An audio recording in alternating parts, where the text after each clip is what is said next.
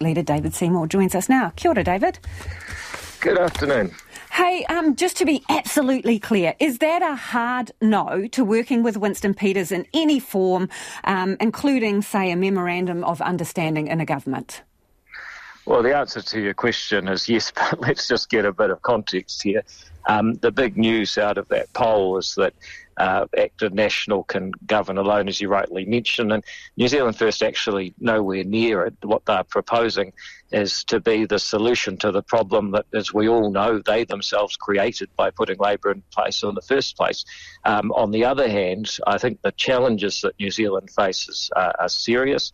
Um, this fiscal hole is real. It's coming from multiple sources that all line up, including Grant Robertson himself, that admits the recent meetings are real. So when your package from Katie Scotcher said without evidence, that's not quite true. It turned out to be correct. Uh, and if we're going to solve these kinds of problems of inflation, lawlessness, and division, then it's going to take a strong ACT national team working together. Um, not, you know, another okay. three years of chaos. I, I, think that's what people are trying to get away from, and so, the one thing that New Zealand First can offer. So I want to focus in on how you might see this government working, and that includes whether or not you'll work with other people. So you've said a hard no to Winston Peters. So just to be clear, because polls are indicative, if you if you were in a situation where it was a choice between foregoing being in government or working with Winston, would you forego being in government? well, that's not a choice that's remotely on the menu. I mean, for one, they I'm asking you. There's all sorts of combinations yeah. that could happen. So, you know, yeah. you've called it clearly in some ways, yeah. but I just want to be clear on this point. Yeah. So, if, if your if your answer is if your argue, if your question is, you know, would we would we work with them no, we wouldn't. Uh, our goal is to maximise the party vote for ACT so that ACT and National together uh, can join hands around the cabinet table and start carrying out, uh, frankly, a rescue job that is going to be required after the damage done uh, by the current government. Uh, these problems are, are, very serious, and this fiscal hole is just the latest part of it. Uh, okay. it's going to need to be dealt with in a coherent manner.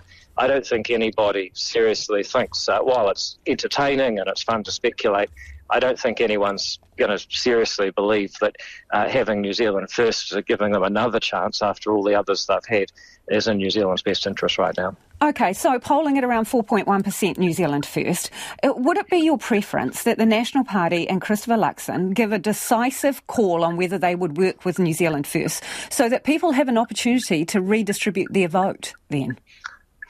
Well, that's it's really not up to me. It's up to them what they do. Certainly, it is. But I'm asking what your preference would be. Well, I'm not going to express preferences for their behaviour. Everyone has their own style. I'm pretty straight up. There's not much that you'll, uh, you know, not you'll wonder uh, what I think. I think that's the best way to be, so people can make their own choices.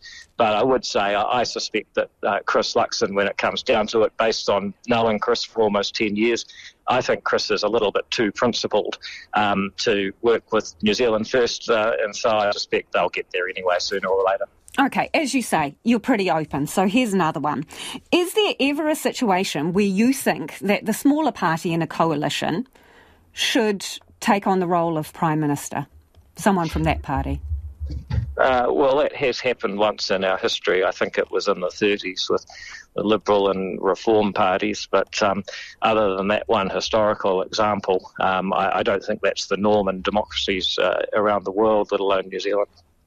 So, would it be something that you might ask for? Uh, it's not something that has occurred to me, mainly because ACT is not focused on positions for politicians, but rather policies for people. Our goal is to make sure that we make sense of the treaty in a modern democratic society. That's not happening right now. We shift the pendulum back to consequences for offenders and rights for victims, and that we get rid of the excessive government waste and regulation that is stifling wealth in this country. Interesting to talk to you. Thank you for your time. That is ACT leader David Seymour.